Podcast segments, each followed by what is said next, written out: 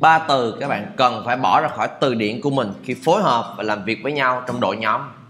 Một, quên. Đừng bao giờ dùng từ quên khi làm việc với nhau. Đặc biệt, đây là thứ mà những bạn mới đi làm hay gặp phải nhé. Khi chúng ta không nhớ hết được những việc mà mình được nhận, không nhớ hết những cái công việc mà mình được giao.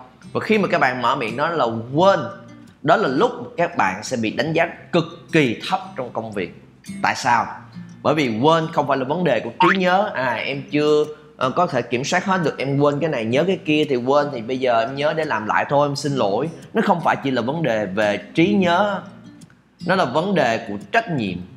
Khi các bạn quên một việc đó là lúc mà người ta nhìn vào sẽ thấy là bạn này là bạn không thấy mình có trách nhiệm trong cái việc đó.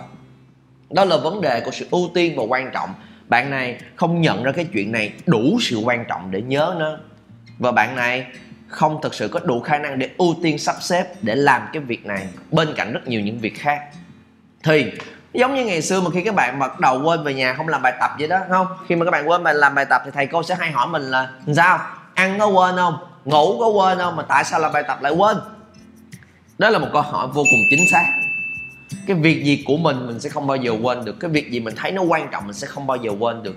Cái việc gì mà mình muốn ưu tiên cho nó, mình sẽ không bao giờ quên được nên khi mà các bạn quên một công việc cần phải làm, đó là lúc mà đây là một người không có trách nhiệm, đây là một người không đủ cái việc hiểu rõ cái việc này quan trọng đến cỡ nào đối với tập thể, đối với công ty.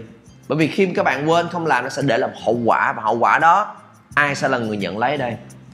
Thành ra, hết sức ý thức mỗi lần mình mở miệng ra nói cái câu này trong đội nhóm và tập thể bất kỳ và đặc biệt nếu các bạn là một nhân viên mới hãy có một thói quen ghi chú lại. Anh biết chuyện đó chúng ta sẽ không thể nào mà có thể nhớ được hết mọi thứ. Và chúng ta có khi cũng thực sự là mình không nhận thấy được cái tầm quan trọng của việc này đến cỡ nào. Đó là sự thật. Khi chúng ta mới đi làm chúng ta chưa có nhiều góc nhìn chúng ta có nhiều, chưa có nhiều kinh nghiệm. Đối với một cái người đã đi làm lâu rồi đối với người sếp đây là việc vô cùng quan trọng. Ở trong đầu họ lúc nào cũng có hết trơn á. Đối với mình từ từ mình cần thấm dần dần để mình hiểu rõ hơn. Thì trong lúc đầu chúng ta có thể làm bằng một cách đó là ghi chú nó lại. Từng công việc sắp xếp tổ chức. Đừng bỏ sót cái nào hết. Cần thì confirm lại, hỏi lại để cho nó rõ hơn. Thà là mình chúng ta hỏi lại mà người kia phải nhắc lại cho mình nhớ. Còn hơn là mình cứ im im để mà quên cái công việc đó đi, sẽ ảnh hưởng rất lớn tới uy tín và con đường thăng tiến của các bạn. Từ thứ hai, tưởng ủa em tưởng là cái này chỉ cần gửi như vậy là xong rồi. Nope. tưởng cái này không cần phải báo lại. Nope. bởi em tưởng làm tới đây là là như vậy là hoàn thành rồi. Nope. tưởng là cái rất nguy hiểm. Khi làm việc với nhau đừng làm trên những thứ tưởng tượng những thứ giả định. Bất kể cái gì cần làm nó đều phải rõ ràng. Nên hãy cái gì mà mình cảm thấy hơi mơ hồ phải đi xác nhận lại cho rõ là chắc chắn trăm phần trăm yes or no. Đủ là đến mức nào như vậy đã được chưa? Và liên tục phối hợp cập nhật lại với nhau. Đừng bao giờ tưởng. Từ thứ ba, hình như. Đây cũng là một từ vô cùng nguy hiểm khi phối hợp làm việc đội nhóm. Sếp yêu cầu các bạn là về chia sẻ lại cho một bạn nhân viên mới vào về quy trình để làm việc, về cách để phối hợp và gửi email cho mọi người với một vấn đề gì đó bất kỳ. Và đột nhiên một ngày nào đó, sếp hỏi là các bạn là à em nói như vậy mấy mấy đứa nó đã hiểu chưa? Mấy bạn đã nắm được chắc chắn quy trình và cách phối hợp với nhau chưa?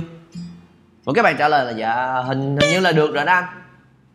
Hình như nghĩa là không chắc chắn. Và trong cách làm việc với nhau lúc nào cũng sẽ phối hợp dựa trên những thứ chắc chắn thì dựa trên cái gì đó rõ ràng rồi thì khi đó mới xây dựng lên được và tiếp tục đi tới. Còn nếu mà thứ này nó bị lung lay hình như là nghĩa là có thể có hoặc là không thì làm sao mà dựa trên đó mà đi tiếp được? Nó cũng giống như từ tưởng. Cái hình như là người mở miệng ra nói là một người rất là hời hợt.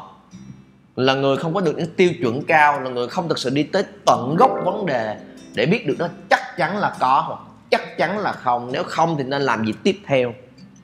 Thì khi mà các bạn giảm bớt những cái từ này, các bạn sẽ dần dần nhận ra là mình sẽ bắt đầu làm việc hiệu quả hơn. Bởi vì khi mình dự định nói là hình như dự định tưởng là quên chất vấn mình trước.